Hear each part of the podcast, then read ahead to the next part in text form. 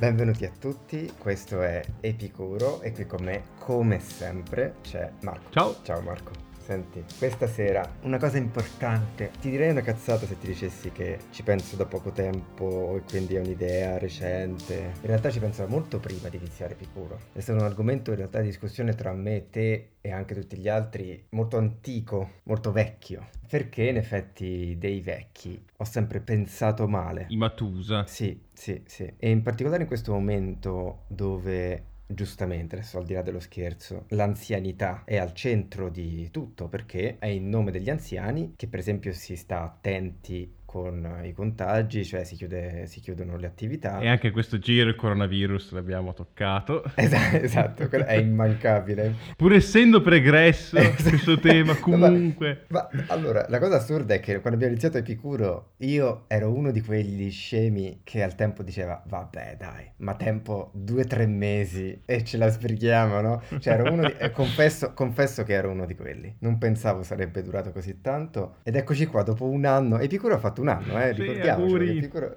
auguri Epicuro. Visto che ha fatto un anno parliamo di vecchi. e, e... E, ehm, tu considera anche la questione dei vaccini, no? che è la più recente. E I vaccini vengono assegnati partendo dai più anziani fino a scendere ai più giovani e sono d'accordo. Giustamente, nel senso, che... Eh, per evitare che ci otturino gli ospedali, per cui non è che ci puoi fare Quindi... molto.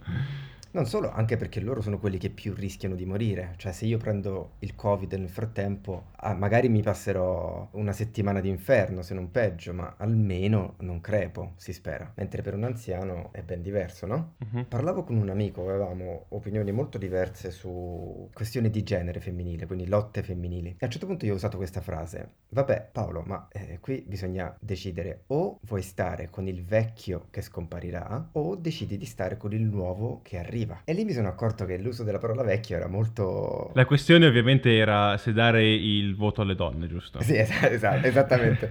Torniamo... Questa persona voleva non dare il voto alle donne, tu dici, no, forse... Forse un po' troppo vecchio.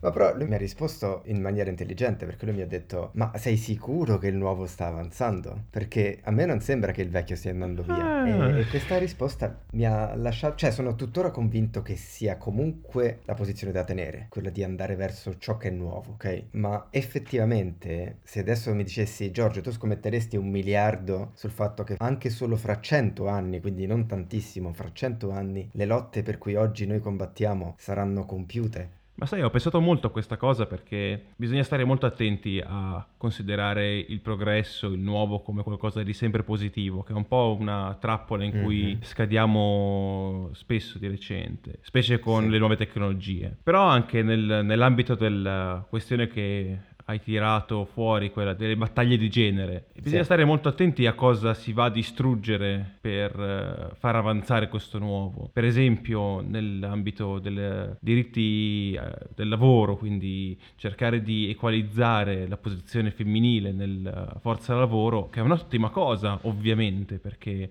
aumenti la diversità sul posto di lavoro, però eh, se non hai una rete di supporto sociale attorno alla famiglia che stai andando a cambiare, cambiare, stai facendo un danno alla società e non sempre mm-hmm. il risultato sarà positivo. Quindi bisogna stare attenti. Eh, non è semplicissimo sempre fare questi calcoli prima di, di cominciare a fare il cambiamento. Quindi sono un pochino diventato non uh, così super progressista come potevo essere ah. un tempo. Semplicemente un progresso con i piedi di piombo, che è molto difficile da ottenere. Sì, sì, anche perché rischia di diventare un progresso mascherato, un finto progressismo. Però eh, non penso che sia il tuo caso, solo che mi fai pensare, adesso sui diritti delle donne, confesso che credo che sia meglio che parli una donna. Ovviamente, ovviamente. Un bel po' di mesi fa, quando in Inghilterra, mi pare, tirarono giù delle statue di importanti personalità inglesi, con un passato però discutibilissimo, spesso colonialista. Era in America. Ah, in America, vabbè, comunque... È stato anche da noi che è stato... Con Indro Montanelli, Montanelli no? sì. Anche lì venne fuori il discorso, ma quella è cultura, quella è una statua che rappresenta un momento...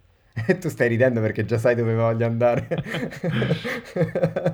Beh, eh, è vero, è cultura, è vero, delle volte dobbiamo stare, forse, dovremmo forse stare attenti a ciò che distruggiamo, o delle volte anche no. Cioè, non credo che un qualcosa che esiste per il semplice fatto che è sempre esistito necessariamente significa che ha diritto di esistere. Giustamente. Avevo letto una bellissima frase, le tradizioni sono peer pressure dal passato. Mi piace tantissimo. Bellissima frase. Peccato per l'uso dell'inglese. Eh, non, ho, ho, provato a, pens- a, trovare un modo di dirla senza peer pressure, ma nessun termine italiano. la pressione dei pari. Mm, fa cagare, è orribile, è orribile. no, nessuno la chiama così. Vedi come i jeans, eh? i jeans sono jeans, eh? pazienza, è Hai ragione, cazzo, hai ragione. Madonna che disastro questa lingua che sta abdicando. È il nuovo, è il nuovo, è la nuova È il lingua. nuovo che avanza. bravo, bravo. ok, devo ammettere la sconfitta. E, e, adesso il parallelismo che volevo fare era quello, cioè io cerco di stare dalla parte di chi butta giù la statua e non perché io abbia un particolare senso di odio nei confronti del passato o con i vecchi. Una tradizione può anche morire. Perché mm-hmm. no? A me la frase si è sempre fatto così. Non mi ha mai Terribile. convinto più di tanto. Che me ne frega? cioè, adesso no, però. Ho poi un certo qual senso di stucchevolezza ormai con il termine tradizione, sì. perché l'ho visto usato in, in un sacco di ambienti e situazioni in cui la tradizione non è che fosse esattamente questo gran valore o questo uso che arriva dal passato distante. Per esempio, mm-hmm. ho letto che in realtà la maggior parte delle nostre ricette tradizionali non hanno neanche cent'anni perché sono post eh, sì. avvento della rifrigerazione e quindi sì, sì, l'antica ricetta in realtà è impossibile da ottenere con gli ingredienti che c'erano 200 anni fa e quindi non è tradizione per un cazzo. e quindi... Allora, sai come rovinare una cena tra romani ricordando il fatto che la carbonara l'ha inventata un americano? cioè, Terribile. Durante la seconda guerra mondiale, quindi ragazzi, terribile. sì, sì, sì, cioè vedi come si maschera la tradizione facilmente è un attimo far passare qualcosa per... Basta che abbia un contorno arcaico più o meno eh, reale e già diventa qualcosa... Ah, ma vedi, le antiche usanze. che poi tutto ciò che si è sempre fatto non necessariamente significa che ha fatto del bene nel suo essere esistito, anche perché noi abbiamo ereditato una situazione, per esempio, politica ed economica che è stata fatta a pezzi. esatto. Cioè, quindi... Eh... Fai politica come si faceva a Tangentopoli nel passato. Esatto. E ora che noi stiamo pagando il conto, noi trentenni, eh, vaglielo a dire a loro che loro ci hanno messo nella merda.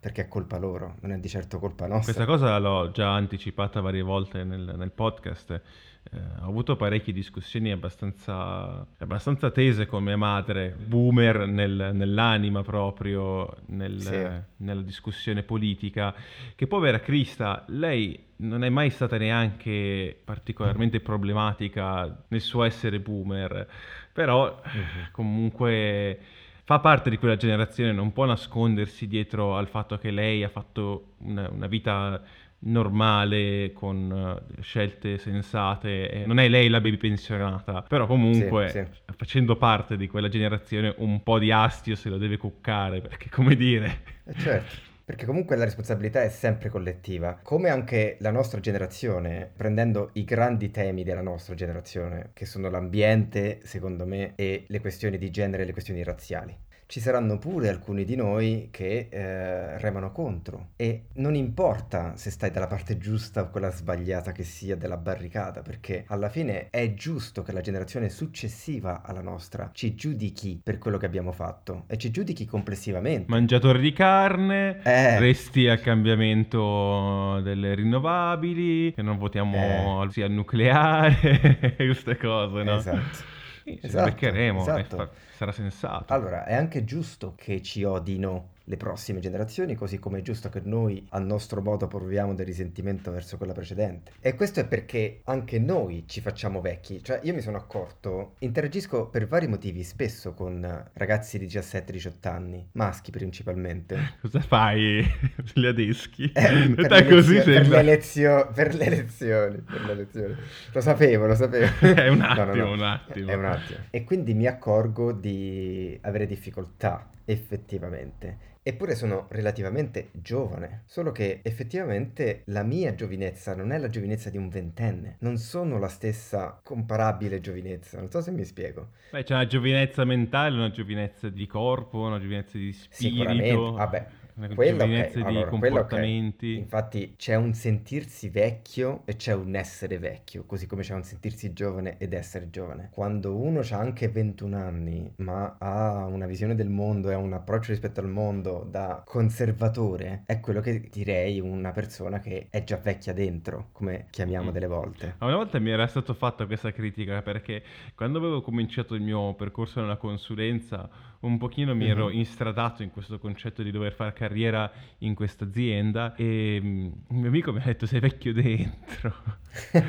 Eh sì, è Perché una frase stai, comune. stai cercando i tuoi hobby, la tua roba e ti stai facendo il tuo mondo in cui sei inquadrato e non devi fare scelte. Sì. Terribile. E aveva ragione, e aveva assolutamente ragione. Sì, eh, guarda che è una critica che nonostante noi vabbè ci conosciamo da tanti anni e tu sai che io invece inseguo un'eterna giovinezza, no? Anche a costo di finire come Peter Pan, classica sindrome. E di questo ne discuto e penso che sia un problema. Cioè penso che una persona quando non riesce a lasciare andare i propri anni di giovinezza perché non ha risolto qualcosa in quegli anni lì e continua a tentare di riviverli e di riprovarci e di risolvere in una sorta di... Il giorno della marmotta. È il giorno della... Bravo, è il giorno della- stavo pensando a Sisifo, però va bene anche... O Sisifo, mi sbaglio sempre. Tu che sei un letterato. sì, sì, fo- Come si dice? Idillio. Idillio, idilliaco. E...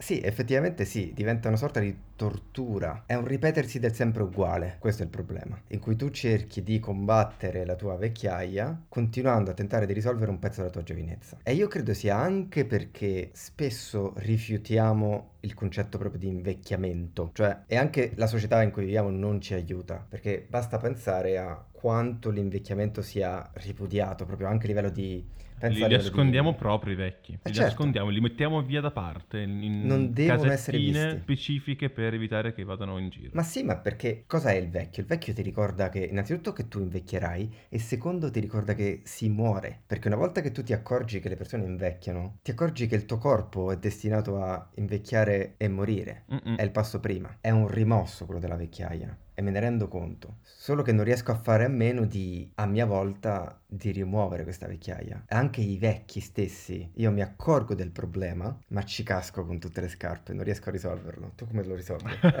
Dammi una soluzione. In 5 minuti spiegami come fai, se ce la fai. Mi ha fatto molto specie vedere le persone attorno a me elencare tutta una serie di problemi che accadono loro, ai loro corpi. Mhm. Sentire le persone che dicono che non hanno più la stessa vista di una volta, Ah, sì, sì, sì. problemi alle articolazioni e fa riflettere assolutamente su quando toccherà a te. Esatto. Mi rendo conto io stesso che non ho più la stessa vista di una volta ed è pazzesco. Mi rendo conto che vedo il testo e mi rendo conto che una volta sarei stato in grado di leggerlo.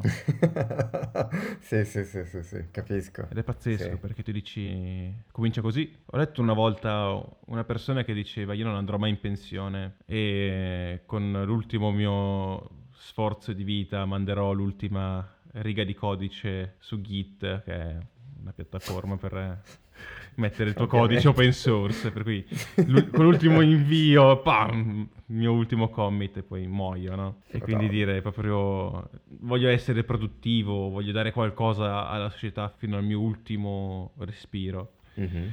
Ovviamente è un po' terribile messa così perché sembra che l'unico modo con cui puoi contribuire alla società è dando qualcosa di produttivo, di Esatto. fisico, quando... Dipingi un quadro magari. Esatto, ma, ma neanche, ma semplicemente con la tua presenza Esatto. sei di valore per tutti quanti attorno a te. Forse quindi quello che mi viene da pensare è che con la vecchiaia tu perdi possibilità, non puoi più fare le stesse cose di una volta perché hai dei limiti fisici proprio, mentali e quant'altro. Quello che non deve mai andare via è il tuo spirito di comunità, di stare attorno alle persone, di dare il più possibile alla società attorno a te in qualsiasi modo possibile ti sia rimasto. E l'arrendersi è quello che ti, ti fotte. ed è terribile quando le persone si arrendono alla vecchiaia. E non significa per forza che devi fare chissà cosa, semplicemente essere un nonno presente che sorride e racconta storie vale mm-hmm. tantissimo. Cambia il modo con cui devi dare alla società, semplicemente. Per me è così. Sì, sì, sì, sì, sono molto d'accordo. E soprattutto il pericolo della resa di cui parli esiste anche nella nostra di età,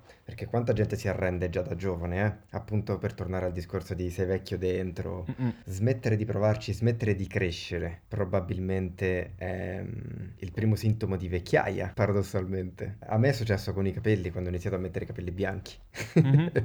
perché per fortuna è anche quello il problema, forse de- alla radice della, della mia sindrome del sembrare giovane. Io sembro molto giovane, sembro più giovane dell'età che ho. Ma tranne questi cazzo di capelli bianchi. I capelli, i capelli erano come un promemoria. Madre natura che mi dice, Gio- Giorgio, anzi, Giorgio, guarda che stai invecchiando. Ed è stato un segnale che io ho cercato di rimuovere, esattamente come si rimuovono i vecchi. Questa sera io mi accorgo che, non so tu, ma io non so risolvere il mio rancore verso il vecchio, inteso sia come invecchiamento sia come i vecchi di per sé. Ma eh, cerca di fare la lista delle cose che ti irritano di più dei vecchi e cercare di essere l'opposto di queste cose. Per me, per esempio, irrita terribilmente il fatto di una grandissima parte della popolazione anziana attuale è che non cercano mai le soluzioni da sé. Mm-hmm. Hanno questo costante volere che le soluzioni vengano a loro senza sforzo e soprattutto non fanno neanche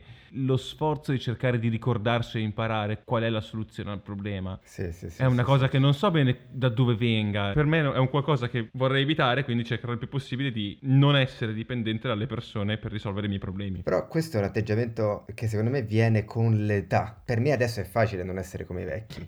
hai ragione, hai ragione. Eh, eh, nel senso che il vecchio, il vecchio, io credo arriva a un certo punto in cui pensa che tutto gli spetti ormai, perché lui la sua vita l'ha fatta e giustamente giustamente, cioè, qui non voglio fare, fare, un discorso critico, però la persona anziana ha fatto la sua vita lavorativa, ha contribuito alla società, a tutti questi discorsi, e ora si aspetta che il mondo gli debba qualcosa. Eh, io qui non sono d'accordo, non più, perché appunto è come dover ringraziare Cristoforo Colombo ogni anno, perché? No, no, arriverà un momento in cui non ho più niente di cui ringraziarti perché non penso più che tu sia da ringraziare. Ma vedi, eh, la soluzione è proprio questa, cerca di essere il miglior vecchio con le tue risorse, facendo facendo un dito medio ai vecchi del passato dicendo... Vecchi di merda. Io sono stato un, un vecchio migliore di voi, vecchi di merda. Piscerò sulla vostra tomba da vecchi. Col catetere. Il catetere. Cate- ve lo, vi svuoto, il, vi svuoto il pappagallo. immagine orribile. E vabbè, e vabbè. Questa è l'immagine con cui però lasceremo i nostri ascoltatori. Ebbene sì, ebbene sì. Eh, grazie Marco come sempre. E ringrazio chi ha avuto la pazienza di ascoltarci. Questo era Epicuro, ci sentiamo la prossima settimana. Ciao!